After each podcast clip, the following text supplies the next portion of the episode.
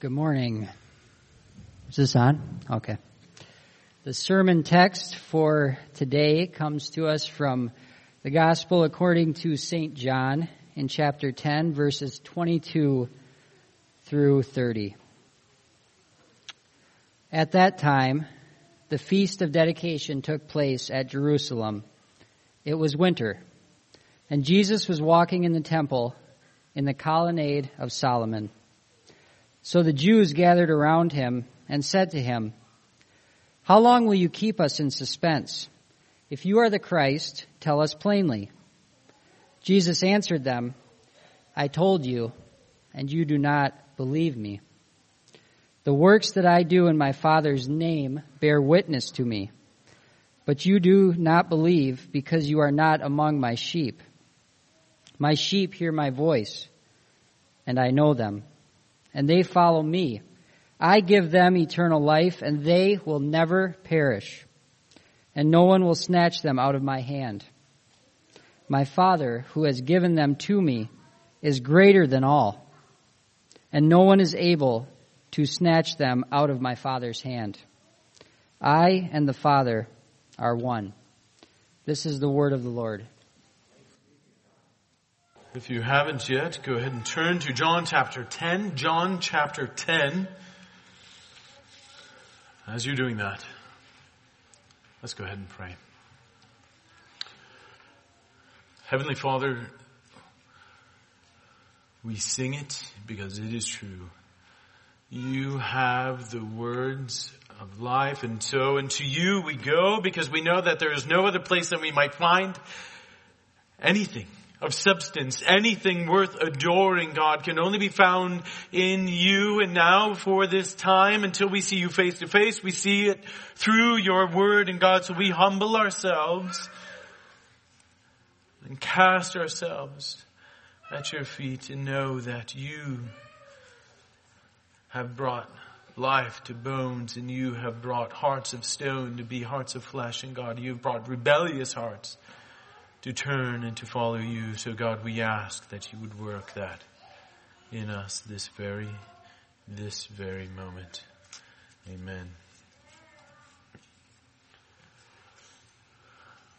About six years ago, almost to the day, our family was hiking in the Red River Gorge, which is southern Kentucky, kind of getting up to the Appalachian Mountains. And while we're there, Rachel, Rachel stayed back in the car and I went out with Judah and Blythe and for going for a little hike. Mom's not there, so you're able to do things that you normally wouldn't do if mom is there. But I know my propensity to do really stupid things, right? Um, like you're in, you're in, Hong Kong and so you you find your way to the top of a skyscraper and you walk along the edge of this top of the skyscraper. Why?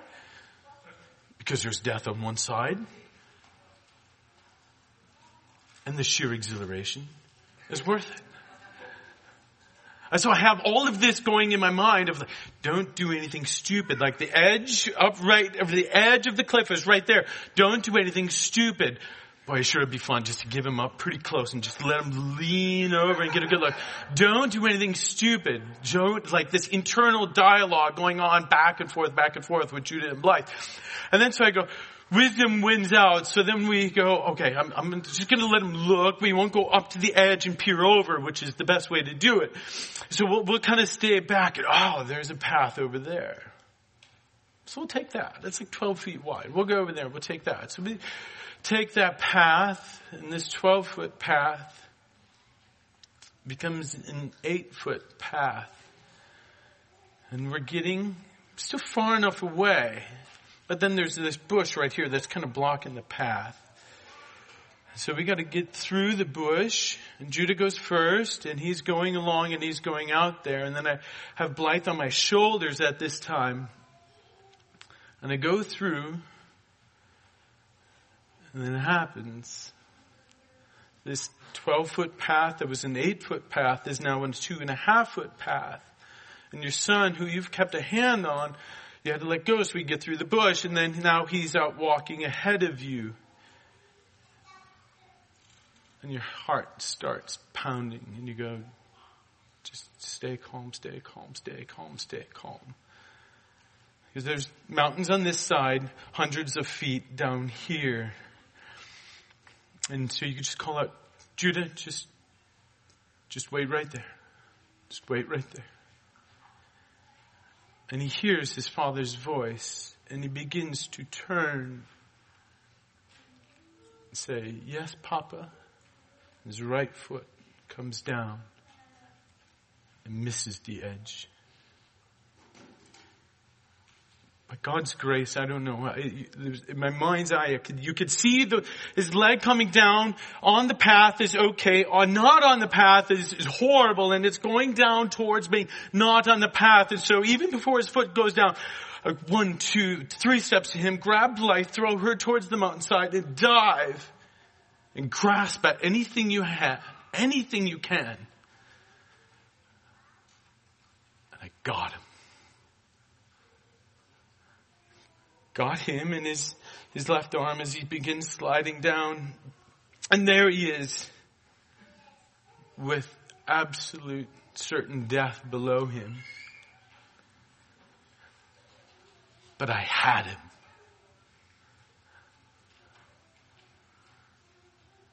And this great peace comes over you, even though you're lying with a crying daughter here, a screaming son here, because you know he's your son and you will never let go. Brothers and sisters,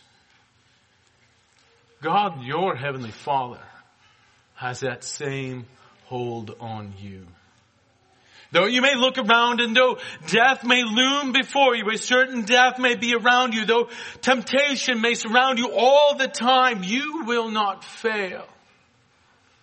And you will not fall into your death. So as we look at this text in John chapter 10, that's what we're going to be pressing towards.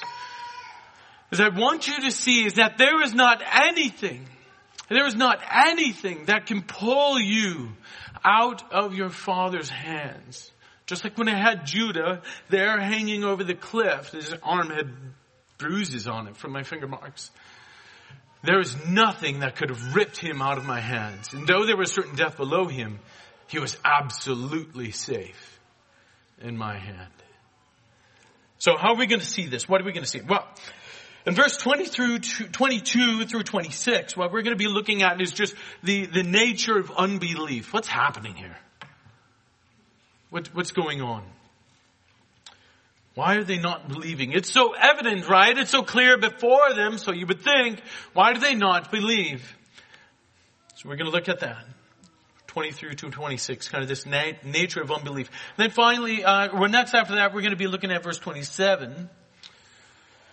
Hearing and following, hearing and following the voice of God. And then finally, verses 28 through 30 through the end there, we're going to see how we are finally, brothers and sisters, if you are in Christ, how you are safe in the hands of God. So let's go back to the text here, verse 22. We'll, go back to that. At that time, the feast of dedication took place at Jerusalem. It was winter and Jesus was walking in the temple in the colonnade of Solomon. Verse 24. So the Jews gathered together around him and said to him, how long will you keep us in suspense? If you're the Christ, tell us plainly. Jesus answered them, I told you and you did not believe. The works that I do in my Father's name bear witness about me. Here's the difficult pill to swallow, but you do not believe. Why? Why do you not believe?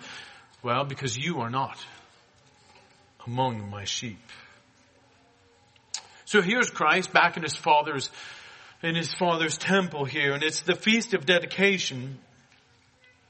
And the Feast of Dedication is when a uh, time when they come gather together and celebrate God's goodness and God's deliverance.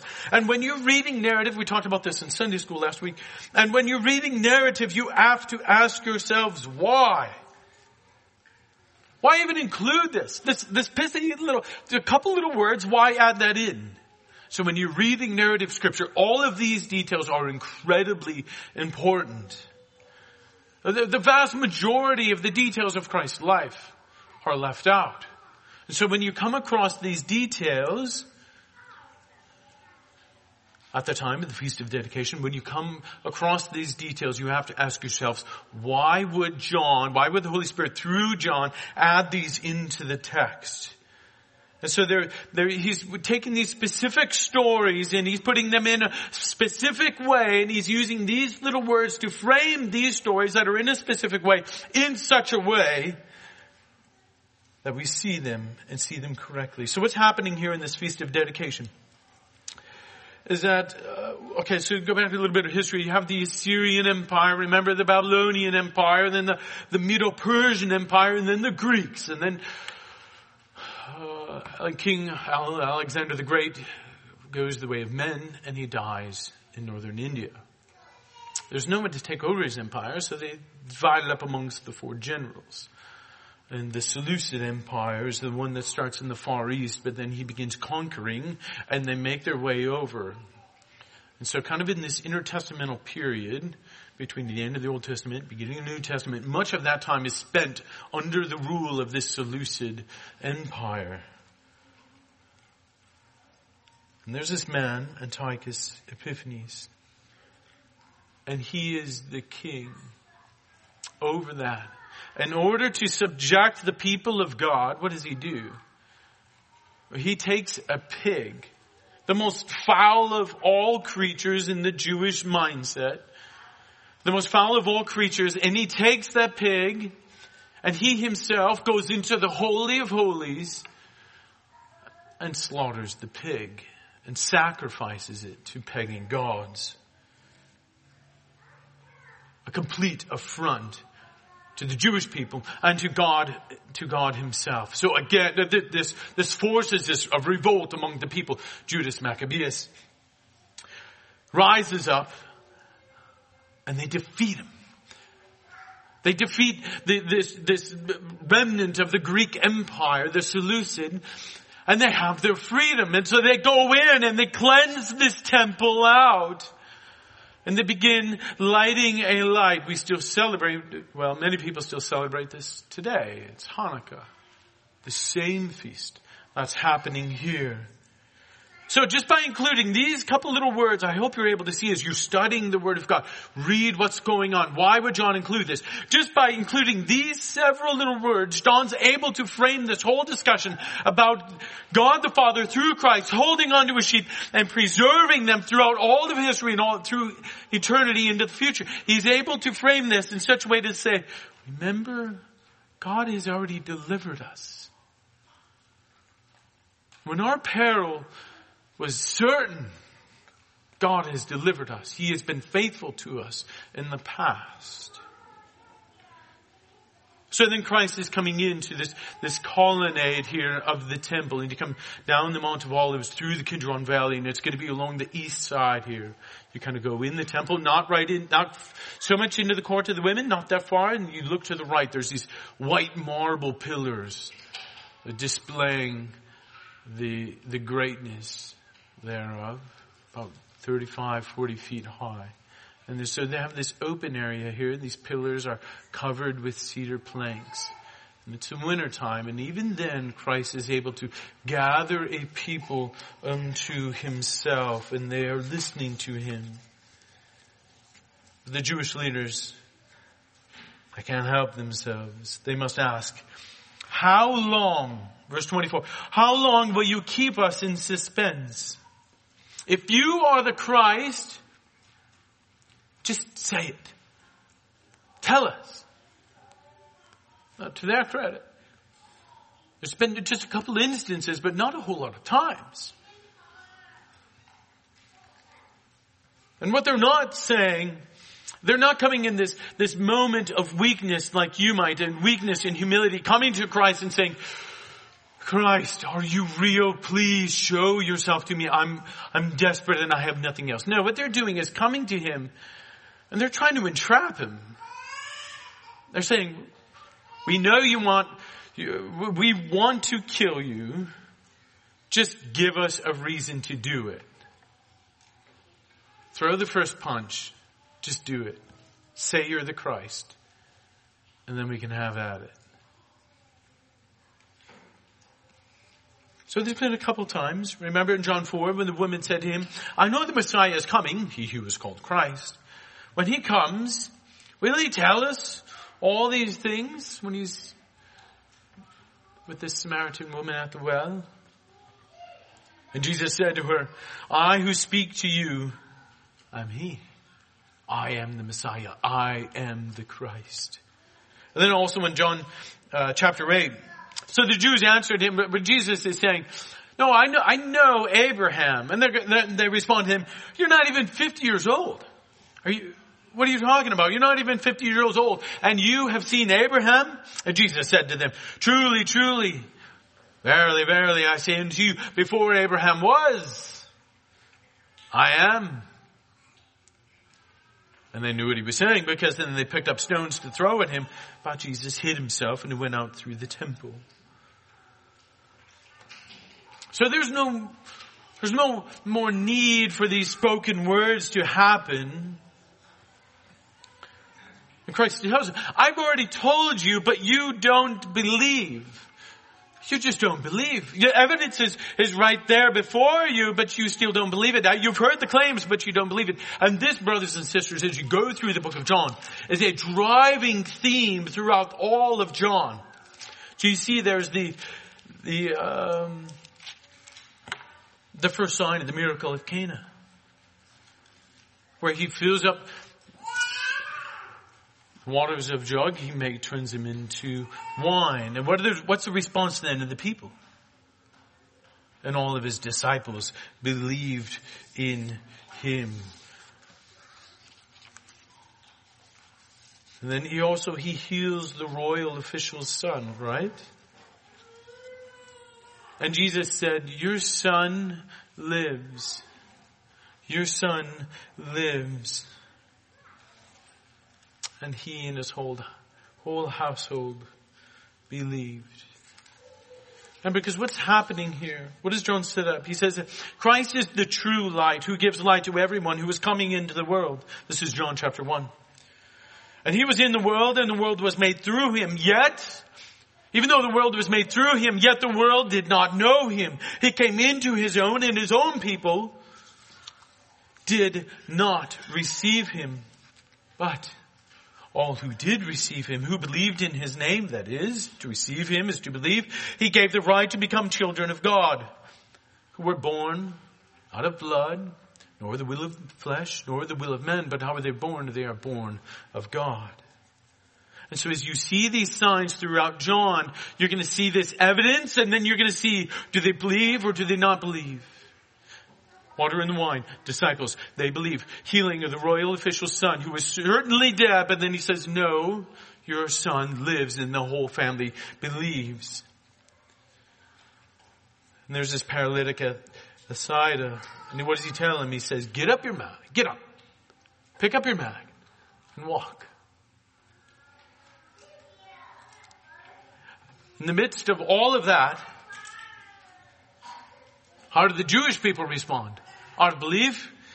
No, for this reason the Jews were persecuting Jesus because he was doing things on the Sabbath. He goes on from there and he feeds the 5,000, then the people respond, the masses of the people respond. Truly, this is the prophet who is to come into the world. And so you see this breakdown, this division. You are confronted with the gospel. And you respond to belief or disbelief. And it's not who you think. The, the crowds who depend, who have no food to bring with them, who depend on Christ to feed them, they respond in faith. The religious guys, the professors, pastors, those guys, they respond in disbelief. It's never who you think. So then he walks on water and then he heals the man who was blind from birth He tells him, go, go, go wash. Go wash in the pool of Siloam. And again, the Jewish people, they, or the, the Jewish leaders, they respond, this man is not from God because he does not keep the Sabbath. They don't care that this man was blind from birth and now sees. No, I don't know. Put that aside. You were working on the Sabbath. But how does the man respond? Lord, I believe. And he worshiped him. Then you get to chapter 11 with this raising of Lazarus. Lazarus has been in the tomb for four days and Christ is teaching them. He's telling them, Mary, Martha, do not be anxious. Brother is dead, but I am, I am the resurrection and the life. And he, whoever believes in me will live even though he dies. And he goes out to the tomb and he says, Lazarus, come out.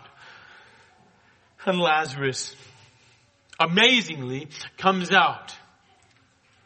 Again, confrontation of the gospel, who Christ is, what he does, a dichotomy of answers. Well, the people, well, there were many Jews who came to Mary and saw what he had done, and they responded in belief. But the Jewish leaders from that day on, you're going to raise him from the dead? I don't believe it. From that day on, they plotted together to kill him. So these are the seven signs that you see Christ doing, but there's one more. There's the empty tomb and the resurrection of Christ himself. And you see it, even through the text. You see it, and you see the response of, of Thomas. What does he say? He's, even though he's doubting, he, he sees Christ in his hands. He's invited, here, put, put, your finger through here. Put your hand in my side. He doesn't even have to. He says, cries out and says, my Lord and my God. Now what John is driving at, reader, through the text, we too see this empty tomb and you're confronted with this same question. There's no middle ground. There's no neutrality for someone who claims to be God and claims to have risen from the dead. You either love Him and you believe in this or you disbelieve and you hate Him. There's no neutrality whatsoever. So what will it be? And that's where John leaves us.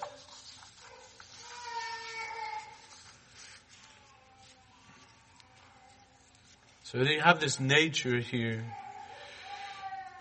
of unbelief. And these, like these Jews, going back to the, our verses here in chapter 10, he says, you do not believe because you are not among my sheep. They're, they're, they're, implored towards believing, but yet they're unable to do it. And they refuse to do it. They see it, but they can't comprehend it. And this was me for most of my life. You hear the gospel, and you just don't believe. You're spiritually blind, and you're perfectly content. You just don't care. And given the choice between your own desires and following Christ, your own desires and following Christ, well, your own desires, they win out every time.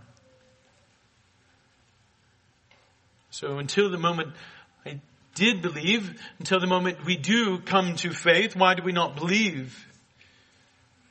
Well, we're incapable of it, brothers and sisters. Yes, you, you have ears, but they cannot hear, and you have eyes, but they cannot see. We, we are spiritually dead and unable to revive ourselves. So every chance I had, I wandered. My freedom took me away from Christ. And so I needed Him, brothers and sisters. You need Him to do the work in you that which only He is able to do. Because I was unwilling and unable to do it in myself. So our unbelieving hearts will not freely go to God.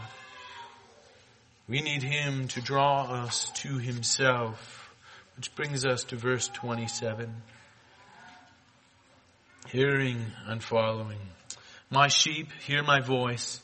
I know them and they follow me. With these men that are questioning Christ in the temple, there's no amount of evidence that they could see that would open up their eyes. They don't need more evidence. They don't need more miracles. They don't need more teaching. What they need is a changed nature and a changed heart. See, the sheep of God will hear and they will follow. The sheep of God are not just seeing what he does and then going on their merry way. No, they're not, the sheep of God are not coming to him with questions as though they are superior and Christ must answer their questions. No, the sheep of God are hearing his voice and then following and going. And now at that time, now pastor, uh, a farmer will just have his own fields. His cattle will graze in his fields. But at that time, they had the common grazing area. And so all of the, the sheep would be mixed together. So the shepherd would call his sheep. They wouldn't just come closer to him in proximity. When the, when the sheep are called and they go, they leave everything behind. The food they're grazing on, the other sheep they've been hanging out with, and they all leave it behind and go to the one who is calling their voice, calling with their voice. For some of you, God is calling you to leave everything.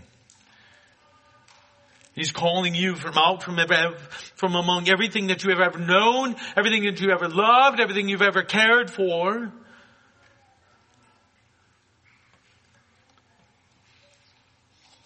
Just come to Him when you hear His voice calling. Do not harden your heart.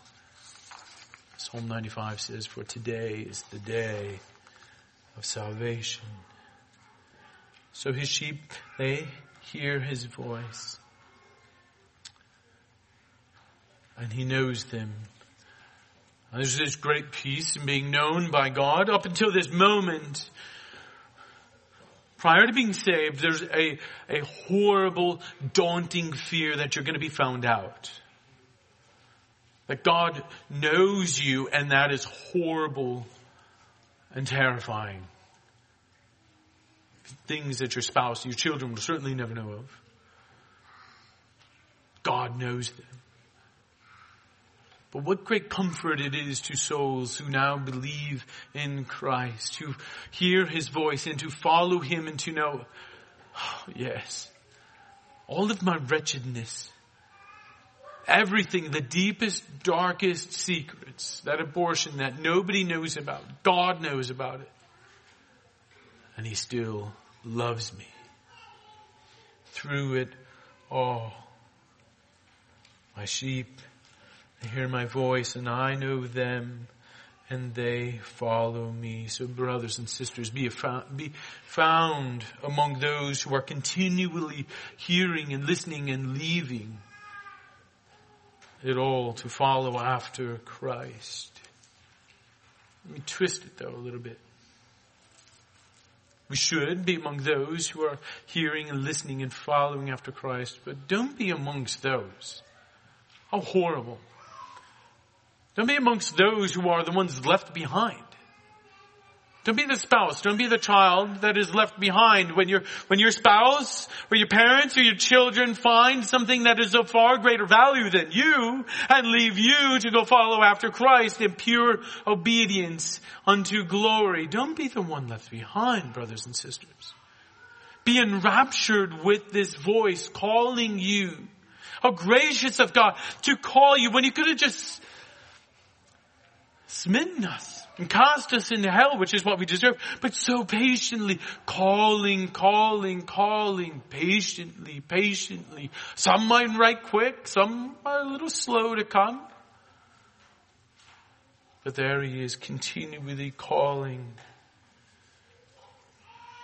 So then what is the fate of those who follow the voice of the shepherd and come into him. Let's go to verses 27 through the end here. My sheep, they hear my voice. I know them and they follow me. I give them eternal life and they, they will never perish. And no one will snatch them out of my hand. My Father who has given, given them to me is greater than all, and no one is able to snatch them out of the Father's hand. I and the Father are one. Uh, the, the Christian life is often thought of as burdensome. Burdensome to those who are on the outside looking in. They look at the Christian life and go, oh, you uphold meekness and, and humility. Uh, that, that sounds horrible. I don't, I don't want anything to do with it. You can't even follow any whimsical desires that you have. But for those, that's those on the outside looking in, but those on the inside, well, there's no other place we'd rather be. Yes, we can't, we can't just follow any sinful desires that we have, but we have these great assurances, which is what our soul was created for. Assurances that every soul will be held on to. So let's just briefly look at the structure here of these verses and what's going on. He says, my sheep hear my voice and I know them. My sheep hear my voice and I know them. They follow me and I give them eternal life. They shall never perish. Neither shall any man pluck them out of my hand. You see here this kind of sing-song structure that's going on here. Look at these first two here. My sheep, they hear my voice, and they, they follow me here. These, these, it's as though these promises are on the, the attitude of the sheep. They're not, they're not conditional per se on what the sheep is going to do, but they're sequential. But look at this third one here. And they shall never perish. Neither shall any man pluck them out of my hand. You see what's missing here? There's no reference to what the sheep must be doing. The foundation of this great assurance is that God will take us by His hand and He will never let us go. And so he will never let us go, not based on our own goodness, not based on our own religiosity, not based on your daily quiet time, which you should have, but it's not based upon that. It's not based upon our faithfulness, but rather his faithfulness to us through Christ. Brothers and sisters, God will never, never let go of you. He knows everything that you've ever done. He knows everything that you will do. But in the midst of all of this, He loves you. And though you'd be like Judah and there'd be certain death below you and chaos around you, ah, you are safe. And you are safe in the hands of God. And this simple truth is one that changes everything. How much of our lives is spent saying, oh, if I can just make it through, just make it through this next rotation or through this this next semester or this next month until the payday and you think you're dangling there, but in all of these circumstances, there's not been one in all of, in all of history that has been let go. Not one sheep has been snatched out of their hand. Now it doesn't promise you that Satan won't try and it doesn't promise you that it'll be easy. But it does promise you that you will have the only thing that matters, that a hundred years from now, 500 years from now, 10,000 years from now, you will be with glory in Christ and even then He will never let you go. And this is where the peace enters. So the trouble is, we think we are the ones holding on to God. Grab up, grab up your child, your one year old, your two year old, and you hold them in your hands. And you begin to let go and they, they panic and try to grasp at you all that they can. Why? Because they think it's them holding on to you. Much in the same way, we oftentimes believe it is us holding on to God. But no, the assurance of that child is that the parent is holding on to them. In the same way, brothers and sisters, Christ, through, God through Christ is holding on to you. So it's the Father holding on through Christ and he will never let go. It'll be easier for God to separate the Father from the Son, for they are one. It'd be easier to undo all of the Trinity than for Christ to let go of one of his sheep. So brothers and sisters, with your trembling hearts and sometimes our, our faith that doubts, all that is going on around us, it will never change the fact that your soul is safe in the hands of God, in the hands of God the Father who decrees all things. Paul writes it this way, for I am sure that neither death, nor life, nor angels, nor rulers, nor the present things, nor things to come, nor powers, nor height, nor depth, nor anything else in all of creation will be able to separate us from the love of God in Christ Jesus our Lord. Amen. So what do we do? One, hear the voice of Christ and believe. I'm optimistic, but I'm not naive. I know there's unbelievers here. Hear the voice of God and believe. This whole gospel again is building up to bring you to a crisis moment in which you see the empty tomb through the text and you must believe or disbelieve. Either you believe and you love it or you reject it and you will hate it. So number one, hear the voice of Christ and believe. And number two, rest. Just rest. Knowing that everything that matters is given to you and held on to you through Christ. So the world around us, it can take our wealth or our health or anything, our status or even our relationships as they fall apart. But nothing, brothers and sisters, nothing will take you out of the loving hands of God our Father. Let us pray. Let us pray.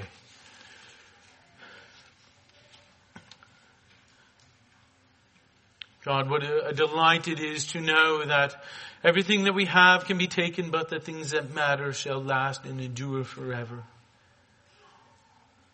And our hopes and our desires and our dreams are not built upon what we might obtain or what we might hold on to, but God, that you are going to hold on to us because of your faithfulness and who you are.